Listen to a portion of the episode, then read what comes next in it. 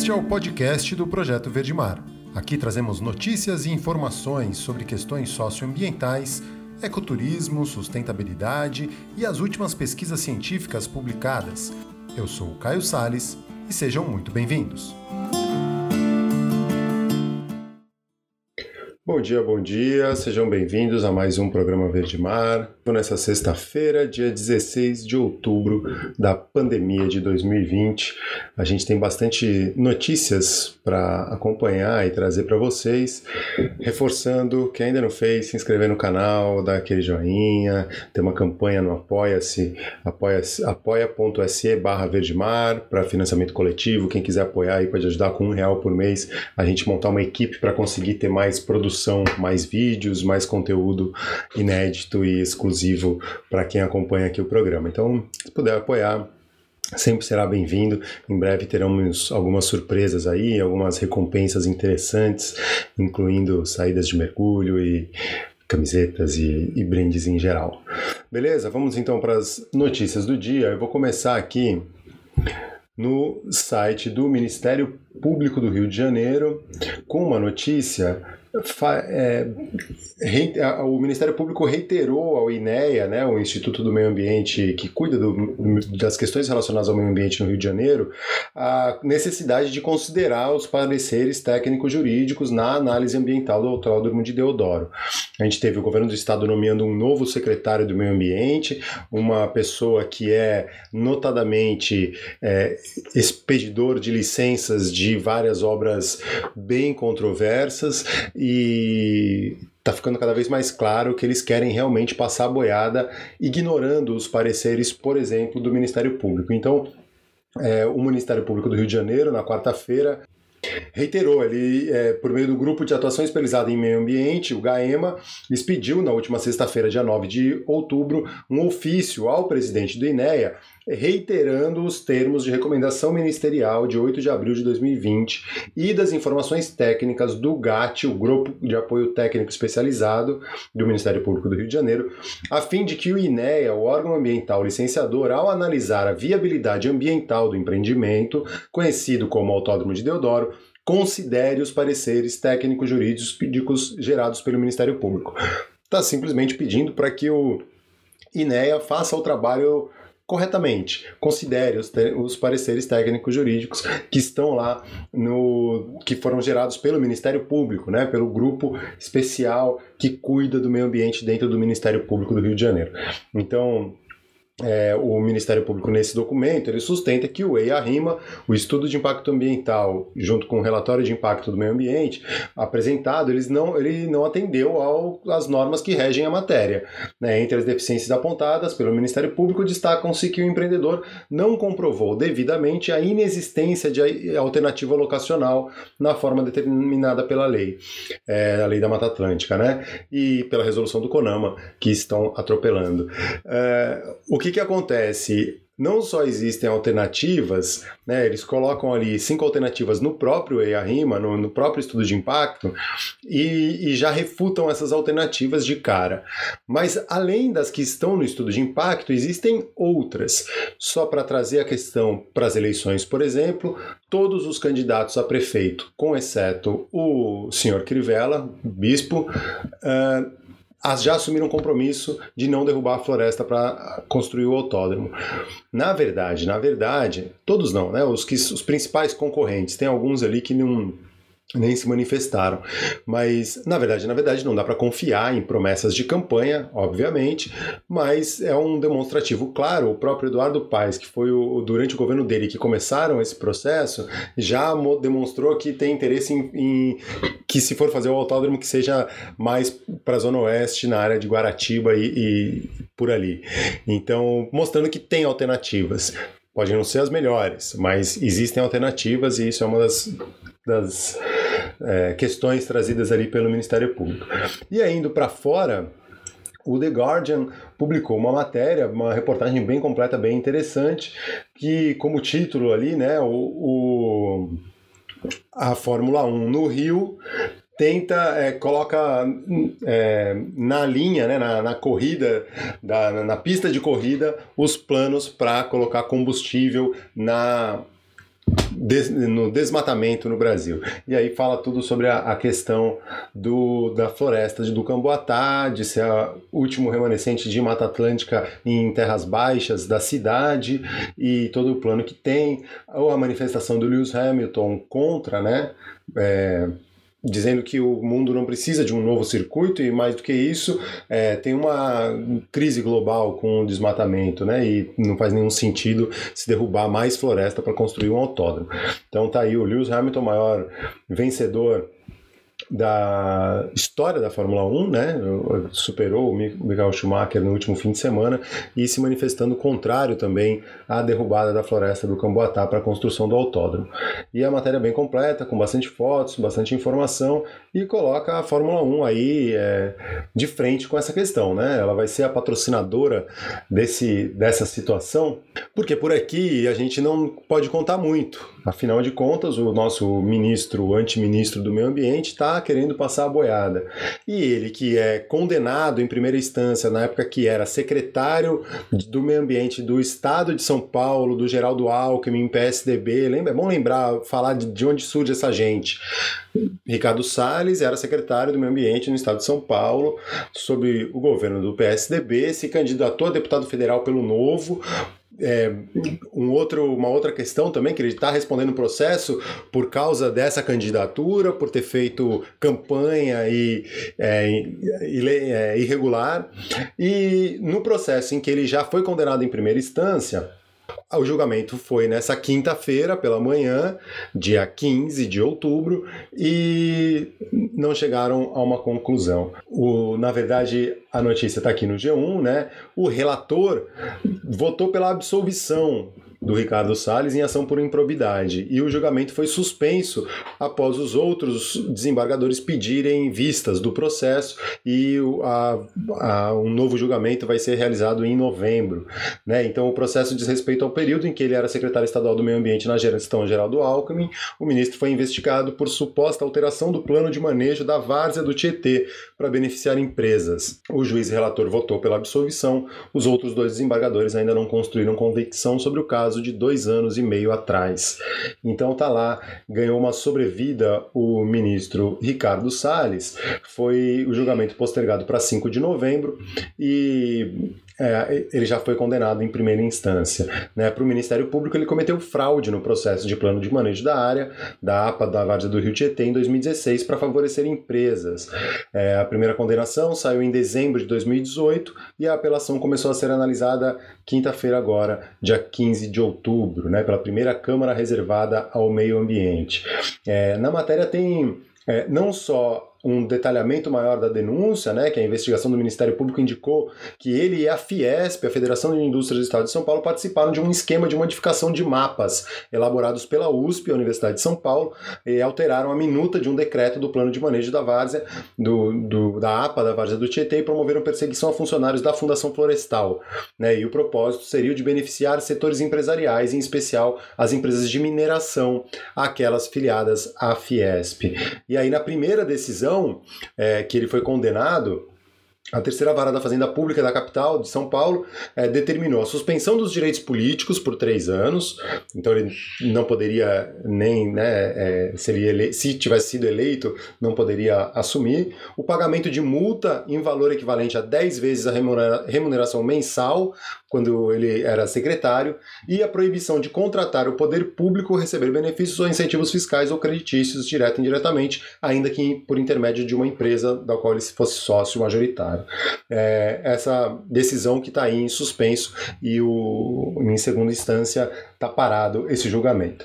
Tem mais uma série de outras ações, né, a Procuradoria Regional Eleitoral, que por abuso de poder econômico e uso indevido dos meios de comunicação, um pouco antes do início das campanhas, ele fez uma série de, de materiais de divulgação é, com a cara dele, né, ele como secretário do Meio Ambiente, claramente para colocar é, se colocar em evidência, já que ele sairia candidato, e, e aí tem essa investigação ainda acontecendo. Além disso, o Ministério Público de São Paulo quer saber como que o patrimônio dele saltou de 1,4 milhões de reais em 2012 para 8,8 milhões de reais. Isso não está muito é, explicado, tanto é que a Justiça autorizou a quebra do sigilo fiscal e bancário do ministro.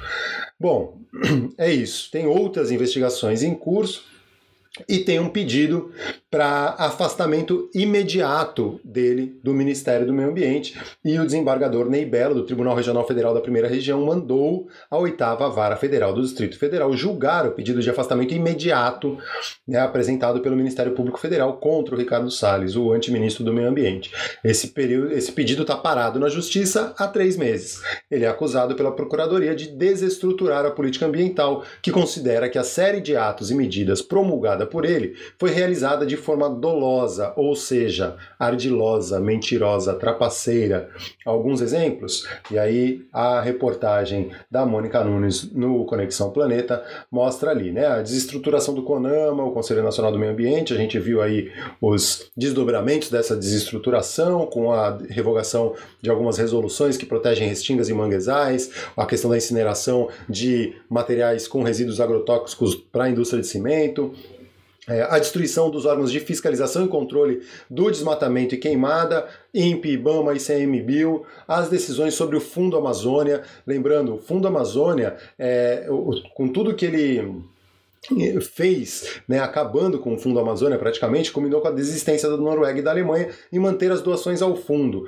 E o pior é que tem dinheiro no fundo, mas não pode ser acessado. Eu tenho mais informações ali, depois eu trago com mais detalhes, mas existe ainda algum fundo dentro do Fundo Amazônia que não pode ser acessado por pura falta de vontade política, né? O afrouxamento de multas ambientais e uma série de outras questões ali. Então, o, esse desembargador, Ney Belo, ele marcou o julgamento de recurso da AGU para né, que esse vai e vem jurídico da ação de improbidade contra o ministro também seja resolvido dia 27 de outubro. Vamos ver se isso dá algum resultado, né? Se a gente fica, pelo menos, coloque em julgamento e não fique nesse vai e vem, né? E, e eternas é, adiamentos de julgamentos e enquanto isso a boiada vai passando e a gente está vendo isso a passos largos. Seguindo nas notícias sobre o antiministro, não se preocupem que eu não vou falar só dele hoje, mas é porque sexta-feira acabou a semana, teve feriado, é, tem muita coisa que aconteceu essa semana. Mas isso aqui é só para a gente começar atento ao que está acontecendo, mas tem bastante notícia boa hoje também. É, o, essa aí é uma outra questão, está lá no site do Clima Info, mas na verdade é uma repercussão do UOL e uma série de, né, o próprio Globo, é como que o, o governo federal e o ministro do Meio Ambiente estão usando a Advocacia Geral da União, que é uma estrutura dedicada à defesa jurídica do Estado brasileiro, para entrar na Justiça Federal e intimar e, e, realizar pressão sobre a sociedade civil que se manifesta. É, a vítima da vez é o Márcio Astrini, que é o secretário executivo do Observatório do Clima. Né? Ele fez um comentário em maio passado, é, quando repercutiu a infame fala de passar boiada né, do, do ministro. É, Ricardo Salles naquela fatídica reunião ministerial cheia de palavrões e escancarando é, as reais intenções do governo, que apesar disso também não mudou nada. Foi em maio foi divulgada a, a reunião e o teor e o tom dela e as pessoas parecem que seguem, seguem acreditando piamente que as pessoas que eles estão bem intencionados. O, a Advocacia Geral da União pediu a intimação do Astrini para explicações necessárias e imprescindíveis. endurance. É, na defesa, ele argumenta que as falas deram é, pleno exercício de livre expressão, né? Cadê esses liberais que querem livre liberdade de expressão para nazista, para fascista, e quando o cara fala o óbvio, é intimado por um órgão que deveria defender o Estado e não o governo, que é a Advocacia Geral da União. Se alguém falava que existia risco de é, ou que os órgãos governamentais estavam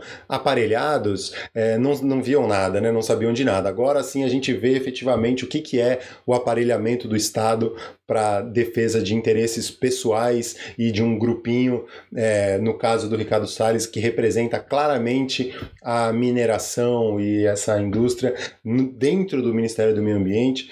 E é, triste, muito triste. E tem toda a, a, no Clima Info ali, toda a repercussão, o texto da Miriam Leitão também é, no Globo, dizendo né, que insere a permanência inexplicável de Salles é, está entre os sintomas da disfuncionalidade da democracia brasileira.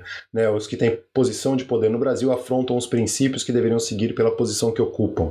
Esse é o texto que tem da Miriam Leitão no Globo. E aí tem todas as, as os desdobramentos ali, as notícias com o ministro Ricardo Salles usando a Advocacia Geral da União para botar pressão. Seguindo nas notícias, o Tribunal de Contas da União pediu a paralisação da compra e uso do retardante do fogo pelo IBAMA. Né? O o Estadão, o jornal Estado de São Paulo, revelou a compra de 20 mil litros do retardante do fogo pelo Ministério do Meio Ambiente e IBAMA em regime de urgência, ou seja, sem licitação, e o Ministério Público do Tribunal de Contas da União pediu a paralisação imediata da operação e solicitou a interrupção do uso desse produto até que a corte analise o caso. O que, que aconteceu? Lá na Chapada dos Veadeiros, os, o fogo já estava controlado, o incêndio já estava controlado, com os brigadistas, com o pessoal do ICMBio, do IBAMA, Preve Fogo, voluntários, e aí o senhor ministro, já que estava pertinho de Brasília, Chapada dos Veadeiros, ele foi lá e fez um sobrevoo né, na região para dizer que estava lá botando a mão na massa, depois do fogo estar tá controlado, e mais, jogou esse retardante do fogo, que é uma substância proibida em vários lugares, inclusive no estado de Goiás, se eu não me engano, e que tem um nível alto de contaminação. As pessoas que vivem ali no entorno agora estão de quarentena, não podem beber água nem comer nada que venha da terra ali da região por causa desse retardante do fogo. Não satisfeito com isso, eles foram lá e compraram 20 mil litros desse retardante do fogo sem licitação. E agora o TCU, Tribunal de Contas da União, está travando essa compra e, e segurando. Não tem nem o que falar, né? A, a, parece que é, é, é, parece não, é, parece ser tudo muito planejado, né? Desmonta os órgãos de fiscalização, não realiza as ações, né? Ou não libera verba, por exemplo, para o Preve Fogo para prevenir os incêndios. Aí a hora que a coisa pega fogo, literalmente, vão lá e jogam veneno pra, em cima da terra para deixar né, o cenário de terra arrasada. É muito triste o que a gente está vivendo, mas a gente está noticiando e acompanhando. Porque tem muita gente boa fazendo muita coisa interessante e a gente vai sair dessa é olhando também para as boas iniciativas que existem. E aí, uma notícia boa, que é o ousado, a onça resgatada com as patas queimadas no Pantanal recebeu alta veterinária, né? Em meio ao caos e à tragédia que ocorre no Pantanal, uma boa notícia. A onça pintada que foi resgatada com as patas com queimaduras de segundo grau por causa dos incêndios na região, respondeu muito bem ao tratamento realizado pelo Instituto de Prevenção e Defesa dos Felídeos da Fauna Silvestre do Brasil, em processo de extinção, o NEX, em Corumbá Goiás. É, em setembro, o ousado foi encontrado caído no Parque Estadual Encontro das Águas, próximo a Porto Na cidade de Poconé, no Mato Grosso, pela equipe de resgate da Ampara Silvestre. A gente já falou deles também aqui, a campanha que eles estão fazendo de financiamento e tal. E aí, com as, é, a ajuda das, das organizações parceiras, a onça foi levada para o NEX, numa viagem que durou 13 horas, e aí, ousado, essa onça recebeu alta e está é, pronta agora para uma reabilitação e ser reintroduzida na natureza, em seu habitat. Muito interessante e vale muito valorizar o trabalho que foi feito e é feito por todas essas organizações. Seguindo aí nessa vigilância e na questão das eleições municipais, a Unisol Brasil lançou uma plataforma para as eleições municipais de 2020 que busca, é, vai ser apresentada essa plataforma para os candidatos a prefeito e vereador do país inteiro e o objetivo é incentivar os candidatos a se comprometerem a adotar propostas que fortaleçam a economia solidária.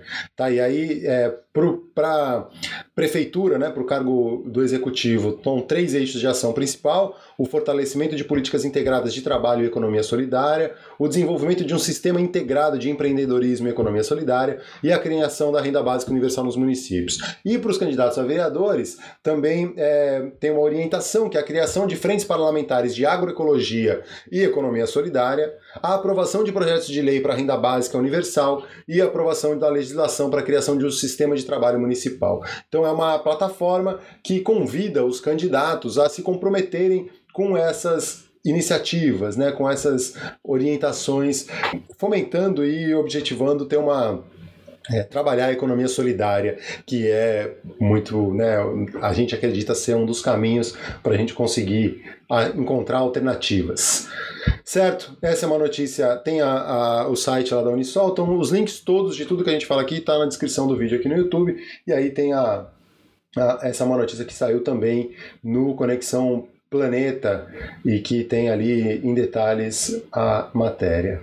Seguindo para uma outra notícia que está repercutida em várias redes e mídias aí, é uma na verdade, é um artigo que foi publicado na Nature por pesquisadores brasileiros, que é as áreas prioritárias para restauração, né? É, restaurar áreas prioritárias de conservação podem, trair, é, podem trazer uma recuperação muito boa da biodiversidade. E aí no, no, site do Clima Info, ele reúne um pouco essa repercussão da publicação desse artigo na Nature. Recuperação de 30% de áreas degradadas pode salvar mais de 70% das espécies ameaçadas e conter o aquecimento global.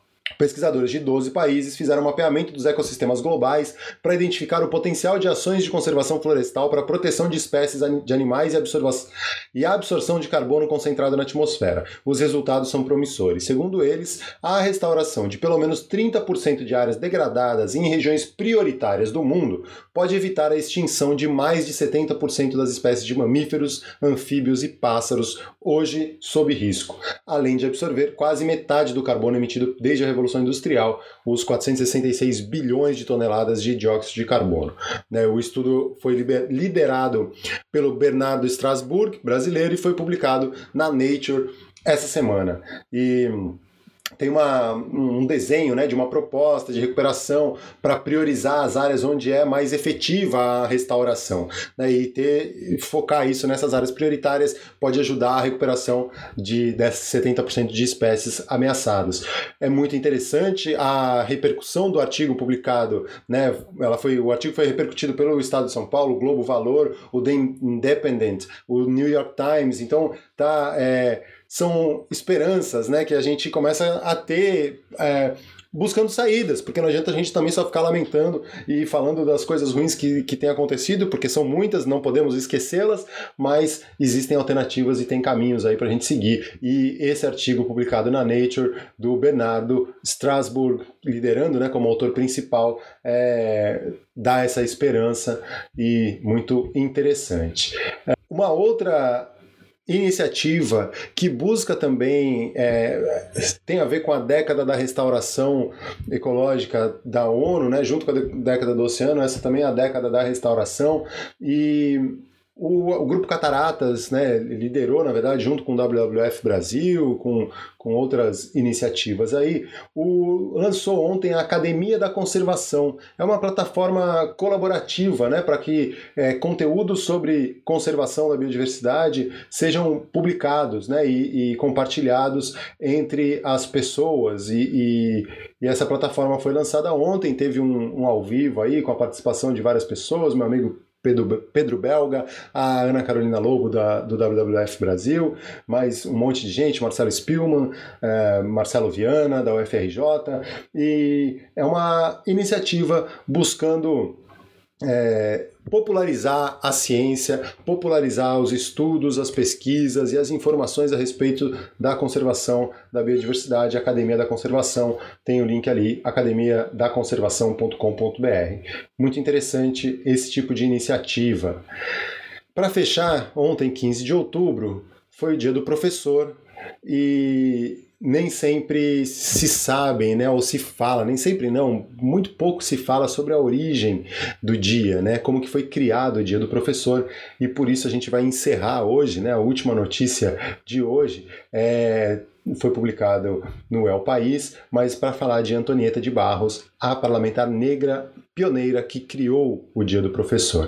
Ela é uma das três primeiras mulheres eleitas no Brasil, foi eleita deputada estadual por Santa Catarina, logo que né, é, em 1935, se eu não me engano, em 1934 ela foi eleita.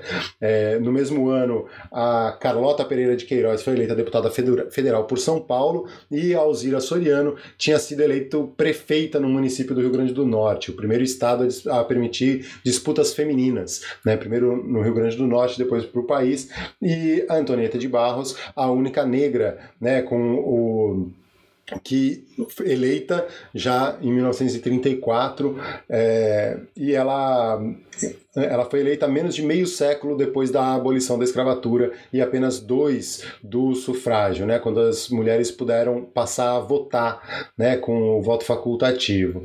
E, e ela nasceu em Florianópolis, na época era Desterro, no dia 11 de julho de 1901, e e ela, a bandeira política da Antonieta era o poder revolucionário e libertador da educação para todos.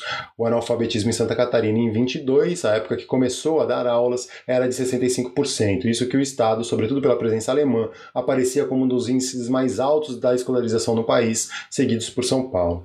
E e aí ela tinha 17 anos quando fundou o curso particular Antonieta de Barros com o objetivo é, de combater o analfabetismo de adultos carentes, e aí tem toda a história aí nessa matéria, do, nesse artigo do El País, e contando da origem do dia do professor.